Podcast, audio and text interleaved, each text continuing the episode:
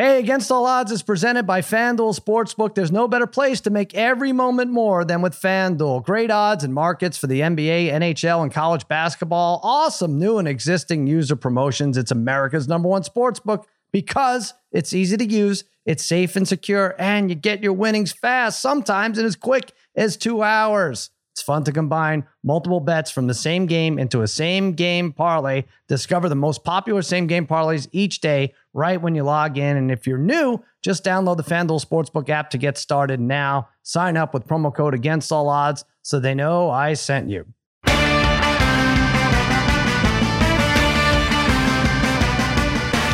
Welcome to the Against All Odds podcast, part of the Extra Points Podcast Network. Cousin Sal here on a Wednesday morning. All right, the. Degenerate Trifecta and I taking a break from the games and the hardwood, but not totally, as we have an author on. Very smart guy joining us now. A man who has done a better job covering the Knicks than anyone, with the possible exception of Michael Jordan. He's the author of Blood in the Garden, the flagrant history of the 90s Knicks. Sports Illustrated writer Chris Herring. What's happening, Chris? Not much, man. How are you? I'm doing well. Congrats on the book. It's right up my alley. Although I have to be honest, when Blood in the Garden, I thought at for a second, I'm like, this could be about my old man when he tried to grow oregano in his backyard in the 90s. It, it wasn't wasn't pleasant, but it wasn't. It's about the Knicks, and you were a young boy um, at the time when this team this team was in the uh, in the limelight, right? Yeah, yeah. I was four when when the Knicks hired Pat Riley, so I wasn't I wasn't really of age to have known much of this stuff, any of this stuff. I grew up in Chicago, so I've gotten the question a lot. Are are you a Bulls fan? Were you a Bulls fan? I, I guess I was, you know, closer Mhm. to maybe 10 years old. But like I said, I was four when Pat Riley got hired. So by that point, the Knicks and Bulls, I don't think they played in the playoffs since I was like of an age to have really watched or understood anything. So I Right. didn't go in with a preconceived, oh, I'm a big Knicks fan or I hated the Knicks. I, you know, I really didn't know what I was looking at. And I just kind of thought every city got championships because I grew up in Chicago and we had, you know, parades in June every year. I just kind of figured it was a standard thing that everybody got. That's how it was Um, like St. Patrick's Day parade, but yeah, it it was it focused on the basketball team in June. Yeah, Exactly. Yeah, I, I feel like this was like the worst thing about that Knicks team is that they were assembled during the Michael Jordan years, right? Like, have you thought about what they would have done had they not had to go up? I mean, they did have the one year where they didn't have to go up when he sat out, right? Uh, did okay then, but what, what do you think their numbers would have been like had they been plucked plucked in a different era, even three years on either side of Jordan? No, I think you're absolutely right. I mean, I think it, it's interesting because some people have said and just come right out and asked. They said, "Do you think you could have done this book if the Knicks won a championship?" And Mhm.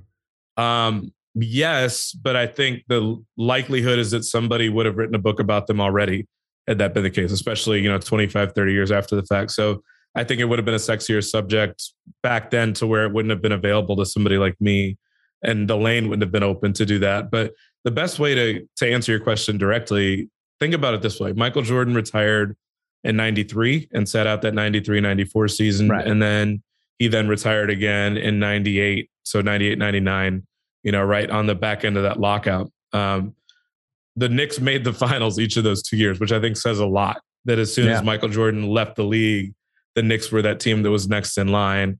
Not to mention that they they came pretty close to beating him in '93. They took the Bulls to seven in '92.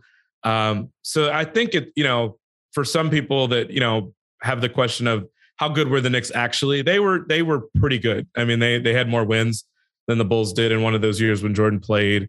The Mhm. Charles Smith game is one that people still talk about, and that was a series that the the Knicks had a, a two nothing lead in, um, and really probably should have put their foot on the on the Bulls' throat. Quite frankly, that was also the the series where Michael Jordan the gambling accusations kind of came out for the first time and could have thrown him off his game. Uh, so they were they were pretty toe to toe with Michael. Obviously, Michael is I would not even call him an equalizer. I mean, I think he really put them over the top for a series that was otherwise pretty even.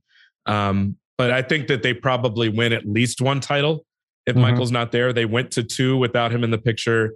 Had he not been in the picture at all, I think they probably win one, if not two titles. I, you know, I do think it's fair to say that the Western Conference, you can't just assume whoever comes out of the East wins.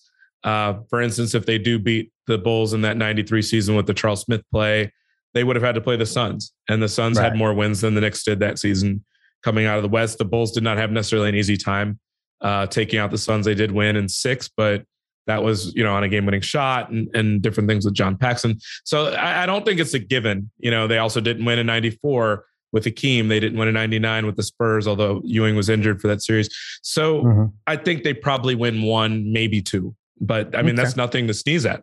You know, no. the idea that you could have won a title if not for this guy. But uh, quite frankly, that's kind of the way the league has always operated, where there's kind of one team or two teams that kind of overshadow everybody else for a period like that. Yeah, one or two titles would have been great, and they may not have thrown a parade for Chicago. You may not have been a little boy watching a parade that that June for the. Right. Know, maybe they would have. Maybe it was a foregone conclusion at that point. Um, it's called. Uh, is there a flagrant play on or off the court that you think about mostly when you when you came up with the title, or was that just a a fun basketball term that you wanted to throw in there?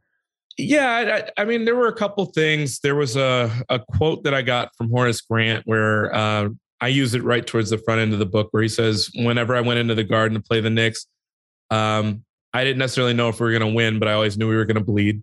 Which I really mm-hmm. love that quote. There was a sequence in um, the series that the Bulls played against the Knicks in '92. That first year, Pat Riley was there, where um, in one single quarter, in the third quarter of a game, um, this was right after Magic Johnson had been diagnosed with HIV. So the league was hyper vigilant about the idea of having players leave the game to get at least bandaged up or kind of sealed up. You know, now they've got the basically the glue that you can just kind of glue people's skin back together to stop mm-hmm. them from bleeding. Um, but they they essentially had one quarter where the Knicks sent Jordan, Pippen, and John Paxson to the sideline all in the same quarter because they had to be bandaged and stitched up. Wow. Um, because they were all bleeding all within the same five minute span of each other. So there was that incident. And um, just generally speaking, I mean, there, there were so many instances of Charles Oakley knocking a tooth out, you know, from Charles Smith and Charles Oakley having more flagrant fouls by himself than 15 teams in the league one season. Uh-huh. It, it, was just a flagrant, flagrant bunch. And um, you know, I was pretty proud of that one when I came out. I don't think I'm the most clever person, but I like when it. I came up with that subtitle, The Flagrant History of the 1990s Knicks, I thought it just kind of fit because they definitely had some off the court stuff too that was um it was interesting and maybe a little bit salacious, but I thought it fit them. I didn't feel like it was a big stretch to say that. Um, yeah. and I do think that, you know, their legacy on some levels that they were so physical that the league was seeking to outlaw what they did. So I thought it just kind of fit here.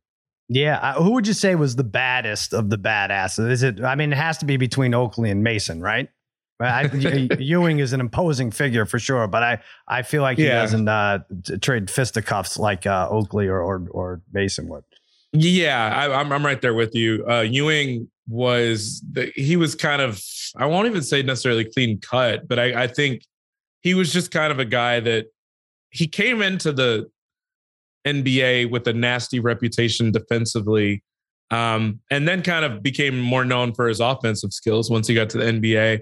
Um, he was not a guy that was really going at people that much. Every now and then he might get under somebody's skin. If you look around and you know look for a Google image, him and Michael, they're kind of staring at each other, going toe to toe. But he was not someone after his first couple years that really got into scuffles at all. It was more Oakley and and Mason for sure. Starks was. Mm-hmm a really fiery guy too. I don't think he was as imposing because he was only six two or six three, right. despite being listed six five. But um, Oakley was more likely to just kind of smack you out of nowhere, punch you if you you owed him money. You know, that's he's he's on record having said that. He has his own book that came out two weeks after mine where he said, you know, I want it on record right now that I did not punch Charles Barkley and then, you know, two, three lines later, he's like, but I did smack the crap out of him.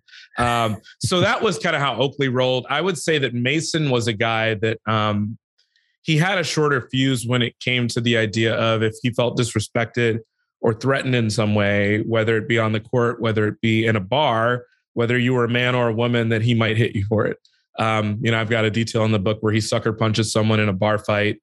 Mm-hmm. Um, I guess you can't even really call it a fight because he sucker punched the guy, but um, Hubert Davis, now the North Carolina coach, was standing there with them when it happened. Hubert Davis was a rookie when that happened, and he had basically right. asked Hubert to go kind of uh, bar hopping with him. Hubert Davis is like, "Do I have to?" But he's a rookie, so he can't really tell the guy no. Mm-hmm. And he brings him along, and then Mason sucker punches the guy, and Hubert Davis is just standing there slack jawed.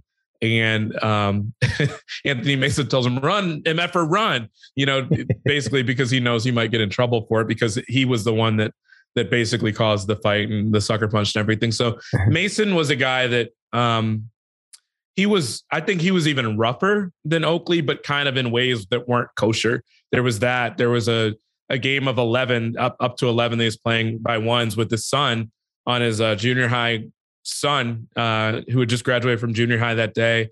His son is a solid eight inches shorter, nine inches shorter, 80, 90 pounds lighter than him. But, um, you know, his son is on the verge of tying the game up with the layup. Mason doesn't want that to be the case. So Mason clotheslines his son out of the air in front of the whole family that's there for graduation. And I just kind of feel like it tells you that uh, Mason was not going to let anybody win at his expense. Someone that's calling right. him out at a bar, saying that the Knicks suck at a bar, it's not really hurting anybody, but to Mason, that's a slight, and he can't let that ride. His son, right. um, you know, he he ended up knocking a kid out cold by, you know, kind of inadvertently at a summer camp that the Knicks were holding that they had Mason kind of come and guest star at. Uh, the kid mm-hmm. broke his nose, was out cold. Mason um, didn't mean to hurt him, but elbowed him in the nose because he just he always was going so hard um, and didn't really know how to turn the the competitiveness on or off. Wow. Well, all right. So I think the answer is Anthony Mason. I think it's yeah. well, but going back to Oakley, it's interesting. You said I'm going to hit somebody if they owe me money. Whatever the I'm, I'm, I'm poorly phrasing it, but these guys gamble. This is what interests me. They and you you touch on this in the book. They gamble to Michael Jordan light. Like it, it made me think like, wow, how great this team would have been if they had Michael Jordan. Well, they may not have shown up to any games. Also, is the other thing they have the intensity. You, what, what are some of your favorite gambling stories regarding these guys, or things that they've told you?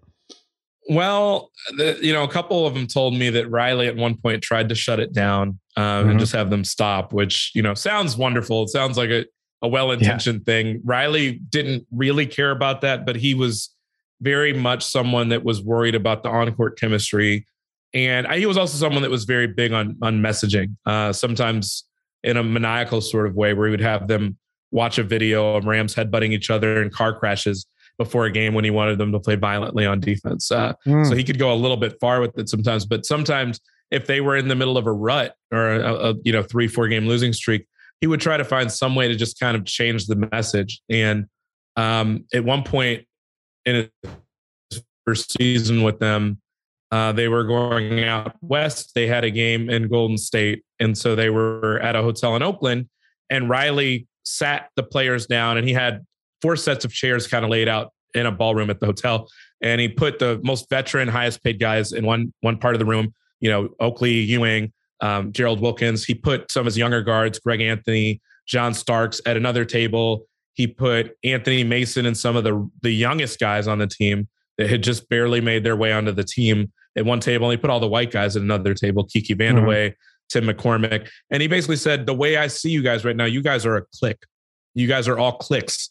And I need you to perform more like a team because I don't need you guys to love each other and be best buddies all the time, but you have to respect each other. You can't dislike each other, not want to interact with each other so much to where you're not sharing the ball with each other. It's affecting the way you you are as teammates.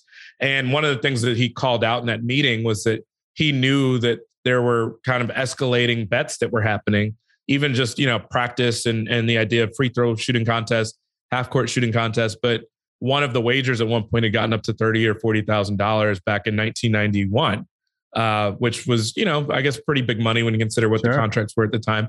And Greg Anthony and Mark Jackson specifically had done that, and it started to kind of create this tension about whether Mark Jackson was playing favorites with who he was passing the ball to as the point guard. And so Riley said, You kidding me? Like thirty, forty thousand dollars over a shooting contest? Like that's tuition for a kid. Like, how do you expect someone to pass you the ball when you've got that kind of money that you owe somebody? You know, if somebody's right. upset with you. So he did go there and, and told them to stop gambling. It didn't happen. Uh, but the the bigger thing later on that I got to in the book, uh, Greg Anthony said that they would regularly have fifty thousand dollar card games on the plane. You know, again, this is the mid '90s while he was on the mm-hmm. team, early '90s. But the the one that I thought was funniest that I, I made a bigger deal of in the book was again our friend Charles Oakley, who played with Michael Jordan uh, with the Bulls before he went to the Knicks. Um, so some guys were telling me they really didn't want to play with Oakley because they knew he had the experience with Michael, and everybody kind of knew that everybody wanted to be so in with Michael Jordan at the time that they would help him cheat with card games. So they were like, I don't want anything to do with Oakley because if he's learned any lessons from Michael, he's going to just kind of beat everybody, but it won't be in the most uh, above board sort of way. Right. But Oakley, in particular, on flights and stuff like that, always wanted cards to be the the team bonding activity. And some people just don't like cards. Some people like to read. Some people like to sleep.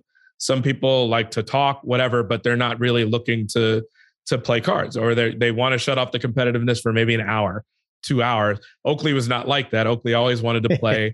he felt like it was a a slight when people wouldn't play. And keep in mind, he was one of the highest paid guys on the roster. So he would always want other guys to play. But a lot of people would only gamble with their per diem money, the money that they would get from the team to buy lunch, dinner on the mm-hmm. road in cash. And they were only willing to put that up because if they lose their cash for the day, that's not a big deal, but they don't want to go under because uh, these guys are not getting paid the way Oakley's getting paid as a as a big veteran player. So finally, Oakley got tired of hearing that excuse and what he ended up doing when people would say, I don't have the cash to play, he went out and got one of those old school credit card imprint machines uh, that you could scan people's cards. And he started awesome. using one of those and basically saying, now you don't have an excuse anymore because now we can just scan your credit card and I can get your money that way. but if you use that, I'm going to take 10% off you. So it's either you pay with cash or I'll take your money that way. And then you got to pay me a, a, big, basically. So wow. Uh, Oakley was one of a kind in that sense. Yeah, he was like the early Venmo at the time. That's unbelievable. and and just the, the, what you're talking about, like the favoritism on the court. So if if like Kiki Vandeweghe's scoring average went up like four points in a, a, matter of two weeks, you would make, oh boy, someone owes Mark Jackson money. Someone else. this is like you could really figure it out. Who do you think on the team, if you had to point to one player that would pull a Calvin Ridley, if you heard that they actually bet on the Knicks and you heard it was one player? Who, are you pointing to Oakley or? Well, uh, he won't like this. Me and him are, are, friendly enough but it's not a knock on him. And and, and this is saying yeah. him and, in, these days, so maybe not now, but I, would say maybe uh I'd say maybe Greg Anthony. Um Interesting. Greg was a guy that was from Nevada anyway. UNLV. Yeah. Uh, went to UNLV, which obviously had its, its share of notoriety during those years. He was mm-hmm. a guy that, as I mentioned before, he was pretty open about the fact that the team enjoyed gambling and he himself uh, you know, I, I had heard in my reporting that he had been involved in some of the the shooting games and stuff like that. He was a little bit, I won't say notorious, but he he certainly had interests outside of that or things that kind of were notorious enough on their own from the standpoint of he left a loaded gun in the weight room at one point. Um, so he was clean cut from the standpoint of he when he went in for his uh, interviews with the Knicks uh, for pre-draft stuff, he said he wanted to run for president. He'd been like yeah. the Young Republicans president or senate president or whatever it was at UNLV. Um, but he he definitely had some stuff that he was still figuring out. He sucker punched Kevin Johnson in that massive fight with the Suns. Uh, I could kind of see it with with Greg Anthony, where like if if he did something, he would have been like a low level enough guy at the time to have been involved with something like that. Mm-hmm. I, I, don't think he actually would have done it, but he did some stuff that was kind of head scratching back then, and and maybe he would have made a bad decision. Maybe he would have had enough connections with people in Vegas to where he would have been the guy that you target to do something like that. I could definitely see it. It, it all adds up, uh, every single bit of it. All right, Chris, let's take a break. Now, here's the thing you can't bet on the 90s Knicks. That would be fun, but you can bet on the 2022 Knicks. FanDuel Sportsbook is an official sports betting partner of the NBA. And with FanDuel same game parlays, you can turn little bets into big paydays. So let's go. Knicks plus 14 and a half adjusted line against Dallas over 20 over 223 and a half. Let's do that. And Julius Randle over 20 and a half. How about that? That's a nice payout. Speaking of payouts, payouts in as little as two hours, easy to use, safe and secure. Plus, if you're a new customer, you get a risk free bet up to $1,000. Make every game feel like the finals all season long. Download the FanDuel Sportsbook app or head to fanduel.com and sign up using promo code against all odds to bet the NBA today and get your first bet risk free. Um, I do want to ask you about uh, someone who did not pay to play, get paid to play on the team. In fact, he goes out of his way to talk about how he still pays himself for tickets for courtside tickets. Spike Lee, um, every bit is associated with that Knicks team as a lot of the players you just mentioned. I wonder did everybody on the Knicks like him? Because I know like fans were torn because I, I, I like, fans are idiots for sure. I include myself in that bunch. but when Reggie Miller made all those shots in a matter of eight seconds and was pointing at Spike Lee, all the fans blamed Spike Lee. That wasn't going to happen unless Spike Lee was there, which is nonsensical. But I wonder if any of the players are like, "Hey, man, cut it out. We don't need you here. You're, you're working against us." There, there were some people. Um, I, I, don't think there's anybody that dislikes him as far as the players are concerned. Um, there were certainly some that were frustrated with, like, sit your ass down sort of thing that particular day with the Reggie Miller stuff because they, again, these are extremely competitive guys. I think most NBA players are wired that way. Certainly the Knicks. Reggie Miller is a Hall of Famer that, I mean, I have his book sitting on my shelf. It's called I Love Being the Enemy. The first line of his book is I hate the New York Knicks. That's literally line number one of a 300 page book. So you don't need extra motivation um, from somebody like Spike Lee, who's kind of an, an, an extra or an, you know for for his phrasing you know as far as films and stuff you don't need someone that's kind of a peripheral character to rile somebody up even more. So not a big name but corey gaines for instance was on those Knicks teams. He was a backup. He was mm-hmm. basically a third string point guard that they signed on after they lost doc rivers to a torn acl that year he was Reggie's teammate at UCLA, his roommate actually at UCLA. And after Reggie made maybe two or three threes in that game that you're talking about, where he had the 25 point fourth quarter, he looked at Jeff Van Gundy, who was sitting next to on the bench. And, and Corey Gaines always made a point of sitting next to Van Gundy because Corey wanted to go into coaching himself as an assistant. And he said, Jeff, I'm just telling you, we got to find somebody to shut. Like if we have to send like a team staffer over there to tell Spike to shut up. I've watched this movie before. I've watched Reggie Miller go off when he's kind of provoked and amped up by somebody from the other side, whether it's one guy, whether it's a whole crowd of people. He had said he'd watched him do the same thing in a, an away game at Washington State um, during college. He's like, I'm just telling you, you got to find somebody to shut the guy up. Mm-hmm. And um, obviously, they didn't do that. Obviously, Spike kind of played with fire. And obviously, Reggie, you know, had the 25 point fourth quarter, which it didn't burn them then, but then the next year they had you know another moment where Reggie kind of caught lightning in a bottle, the eight points in nine seconds at the end yeah. of game one in 95 and they lost that series in seven so every game mattered and uh, they they were just barely good enough to kind of overcome it in 94 when they made the finals but they were not good enough or not tethered together enough uh, closely enough in 95 and obviously riley left right after that and uh, you know i think they had some remnants of the same feel for the Van Gundy years, but right after that, I mean, that was that was all she wrote, and it's very easy to look now at how things have panned out for the Miami Heat, who are in first place and have won three titles since. Um, yeah. and very different for the Knicks, obviously, over that time. Oh yeah, I mean, you talk about that that Pacer, the Pacers Knicks was was the rival. I, I, I liked it better than any of the others, even Pacers Bulls and uh, sorry Knicks Bulls or uh, Knicks Heat, as uh, we're about to talk about. But um, yeah, that, that every game was just a battle. But uh, moving on to Van Gundy, uh, how about that moment in '98 when he grabs Alonzo Mourning's leg? Do you feel like he should have gotten a banner uh, in MSG put right there in the grabbed Alonzo's leg? Yeah, yeah, What just put that in the. yeah, no, it's funny. That was probably one of the funniest things when I was reporting the book out, where you asked Jeff about it, and he's like, you know, Chris, I I want to answer you honestly as to why I did it but that's one of those moments. Sometimes you get people that criminals basically that will say that they don't know what they were doing or they don't know why they did something when they're actually uh-huh. sat down and questioned in a room. And he's like, you know, I, I, I think I understand temporary the, the kind of amnesia that people talk about because he's like, I could not tell you what the hell I thought I was doing. um, but I will say this in, in all seriousness, um, as we talk about the differences between the Heat and the Knicks um, over the you know the next 20 25 years after the Riley shift happened and change happened.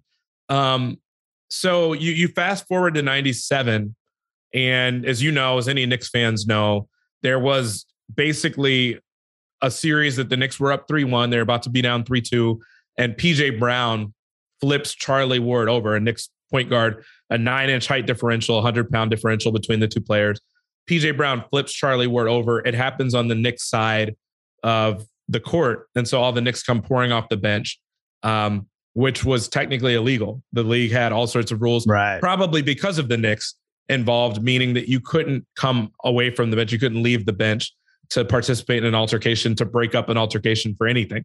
So, um, because of that, the Knicks lost five guys who were all suspended for the last two games of the series, including Patrick Ewing, who had no intent to fight or break up anything. He basically wandered five, six feet off the bench, and the league held his feet to the fire and basically you know, letter of the law sort of thing that the Knicks are still angry about, fans are still angry about. It cost the Knicks that series. That was huge. And yeah.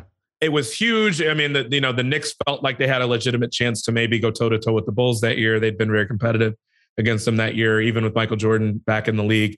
But I, I say all that to say this Jeff Van Gundy during that offseason really met Jim Dolan and really spoke with him for the first real time um, after he'd come in to basically play as the team owner, you know, the the chairman of the of the company that owned uh, the Knicks. Mm-hmm. And you know, most people use first introductions as kind of pleasantries and you know, hi, nice to meet you. Let's keep in touch. You know, I'll be rooting for you, whatever. Meanwhile, Jim Dolan in his first lunch with Jeff Van Gundy and his coaches, his assistant coaches, says, by the way, if anything ever happens like that heat fight ever again, I'm holding you personally accountable, Jeff. It was like the first thing out of his mouth to Jeff Van Gundy. So Jeff is like, oh, okay. Um, you know, he owned it. He was like, you know, we could have handled that better. You're right. Yeah. But at the same time, he's like, what the hell? So he's looking at it from the standpoint of if we get a bunch of our guys suspended again in a fight, I could lose my job. That's the way he's looking at it. So he comes pouring off the bench. He really doesn't want any of his guys suspended. That could have been the way he was looking at it or thinking about it. He does claim the temporary insanity, but I also think to some extent he might almost be covering for Jim Dolan a little bit there, just as far as Ugh. he knew his job might be on the line yeah. from the standpoint of if, if this breaks out and our whole bench comes off the floor onto the floor, that we could be in real trouble. Um, so it might have been temporary insanity, but it also might have been job preservation from his standpoint. Uh, it's uh, it's amazing. But uh, you know what, Chris? Let's take a quick break. Let's take a deep breath and talk a little more about the Dolans as we uh, discuss this book. This is this is terrific. We'll be right back.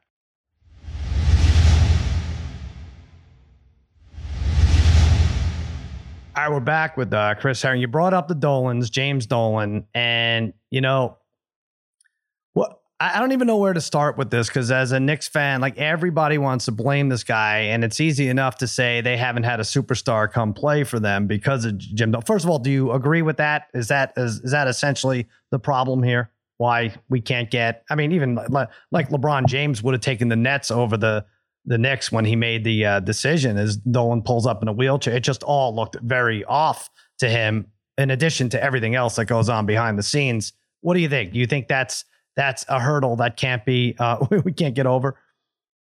Well, it's it's, it's interesting. I, I actually really appreciate your kind of the way you're framing it because I I think look I'm I'm not going to sit here and say I think Jim Dolan's a good owner. I think he spends which you would want your owner to spend if you're a fan. Mm-hmm. Um, there are other things that go into that with with not really encroaching and letting people do their jobs, hiring the right people into those jobs and management. But it's interesting because whenever the Knicks are good, it's like you don't hear a thing from fans about their issues with Dolan. Whenever they're bad, I think he gets the majority of the blame. And it's right. like, okay, but if the team has been good for a year, two years, something went right during that time. And I'm not someone that believes in never giving any credit to someone or mm-hmm. giving someone all the blame, you know, at the same time. So I do think that the superstar part of it is the biggest part. The reason the Knicks were good in the 90s I think they were doing a lot of things right from a management standpoint. I think they were doing a lot of things right. You know, certainly the right sorts of coaches they had, guys that were very smart, that believe it or not, were very ahead of their time as far as the way they used analytics and strategy and and film and all sorts of stuff. But a massive part of it, and I would say the lion's share of it, was that Patrick Ewing, for most of the time in the 90s, was legitimately like a top five, top six guy. Mm-hmm. And they haven't had anything close to that. I mean, the closest you could say really is maybe Carmelo for a year or two during this most recent era, but right. he was not a, a super well rounded player. And I think you could only say that about him for about two years. He was a great scorer, but didn't really make people around him all that much better um, and was not much of a defender for a lot of the time he was there. And when you don't have someone that kind of can keep you afloat, like LeBron could do with Dan Gilbert, or quite frankly, you know, when we talk about ownership, Robert Sarver owns the Suns. He's literally being investigated right now for all sorts mm-hmm. of sex harassment, like racial discrimination stuff, or the way he speaks and using the N word and stuff. Like he he's overseeing that team right now, and right. that team made the finals last year. It was a team that had a horrible track record. Guess what? They added Chris Paul. Guess what? Devin Booker got a little bit older, and they have a, seemingly a great coach at Monty Williams. So I think you can overcome having a really horrible owner. You just have to have a really, really great set of players or a really great player who insulates you from that. And the Knicks have not had that. So the way you formulated the question, I think, was really smart because if you think Dolan is the reason they haven't gotten a superstar, that's one thing. But I think the absence of the superstar, whether it's because of Dolan or not, is the reason that they've been so terrible for the last 20 years because pretty much from the moment Patrick Ewing walked out, they have not been a consistent winner. And that's really what separated them from the teams that have been consistent winners. Well, and here's what's extra distressing, I think. I mean, of course, New York should have a great basketball team and not the Nets, the Knicks. But of course, that should happen. Of course, someone should want to play there. But it was easier to swallow when LeBron was the star of the league and there was only a couple other stars. Now everybody's got a star, right? I mean, like I think it changes every three months. The question as to if you had to start a team right now, who would you go with? Right now, everyone, right. people now, now the flavor of the day is Ja Morant, and he's terrific, right? Uh, Trae Young a year ago, uh, right about now. Um, before that, it was probably Zion Williamson, without even having seen him play uh, step foot on a hardwood, an NBA hardwood. So when everybody's got a star, now it really is. And like Joe, it's like, all right, Julius Randle could we could get lucky with him. But he, he didn't right. need to be a star. But doesn't that isn't that like all right? I, I think even more blame now. Like find your star. I know you have to draft. You have to get lucky and draft in the top three or four or five or or get lucky with a second tier player who really stepped up his game. But to me, that's what the, that's the big bummer here that everybody now has a superstar. No, you're you're you're spot on. And um, you know, if we want to talk about the problems with the, the Knicks, it's that that they haven't been able to convince a, a, a key top flight guy to sign in New York, which before it was either market size or just money, you know, and, mm-hmm. and marketing and everything else. Now we've seen guys in Milwaukee, like you mentioned, Job, Memphis, Dallas. Uh, you know, if if Zion decides he wants to stay in New Orleans, New Orleans.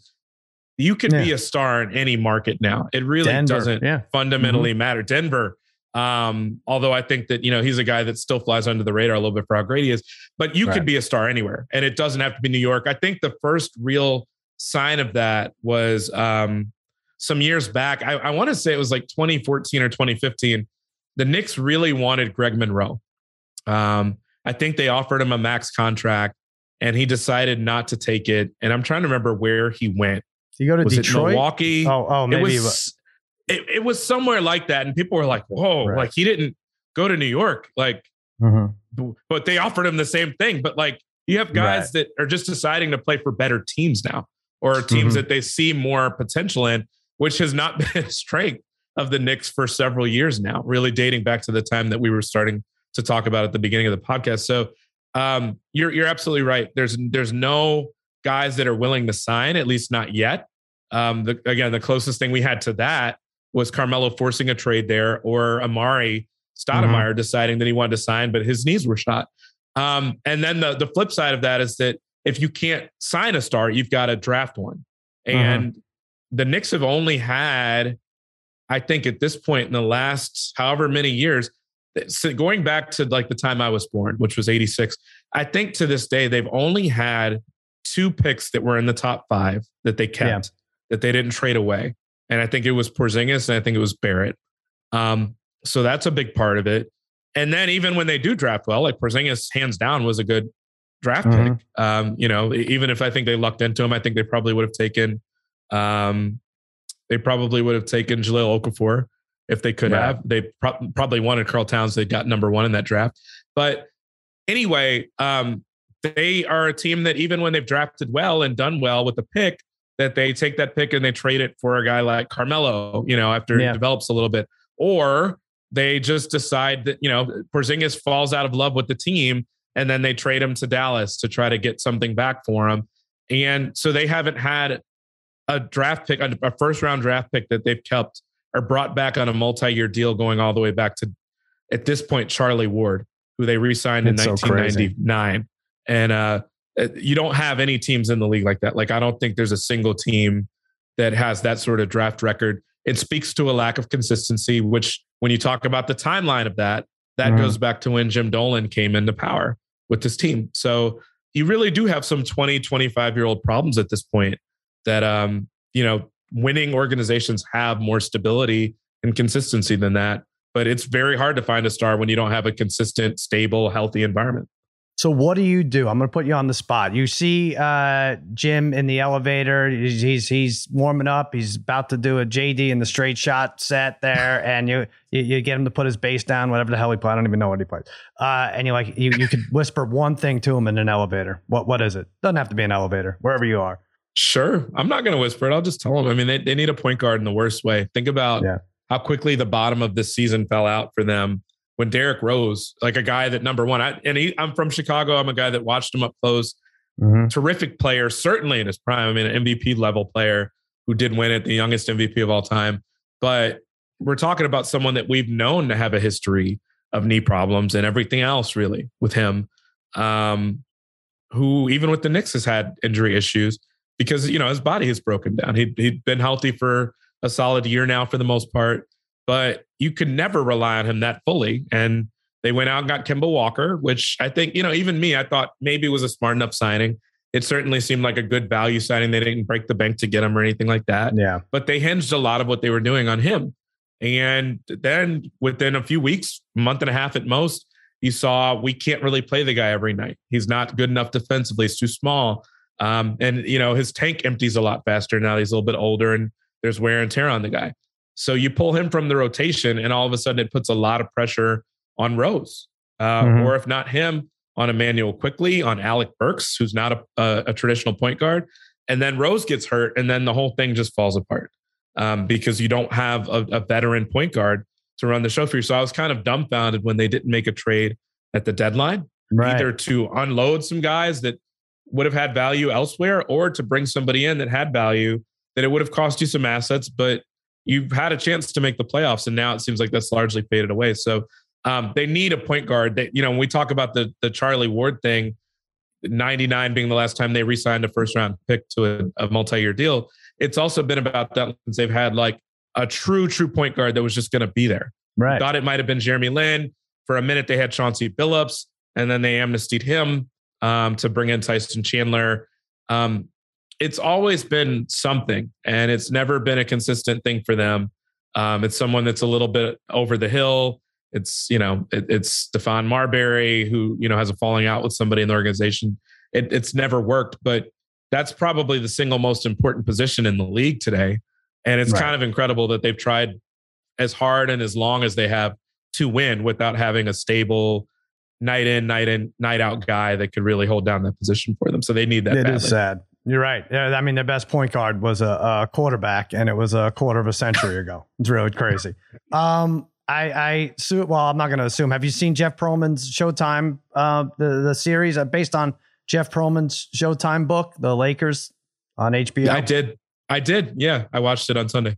Now, how do we get the '90s Knicks? Because they were an even wilder, and I think, for my money, more intriguing bunch. How do we get them? How did we get you to talk to Netflix? Is this going on already?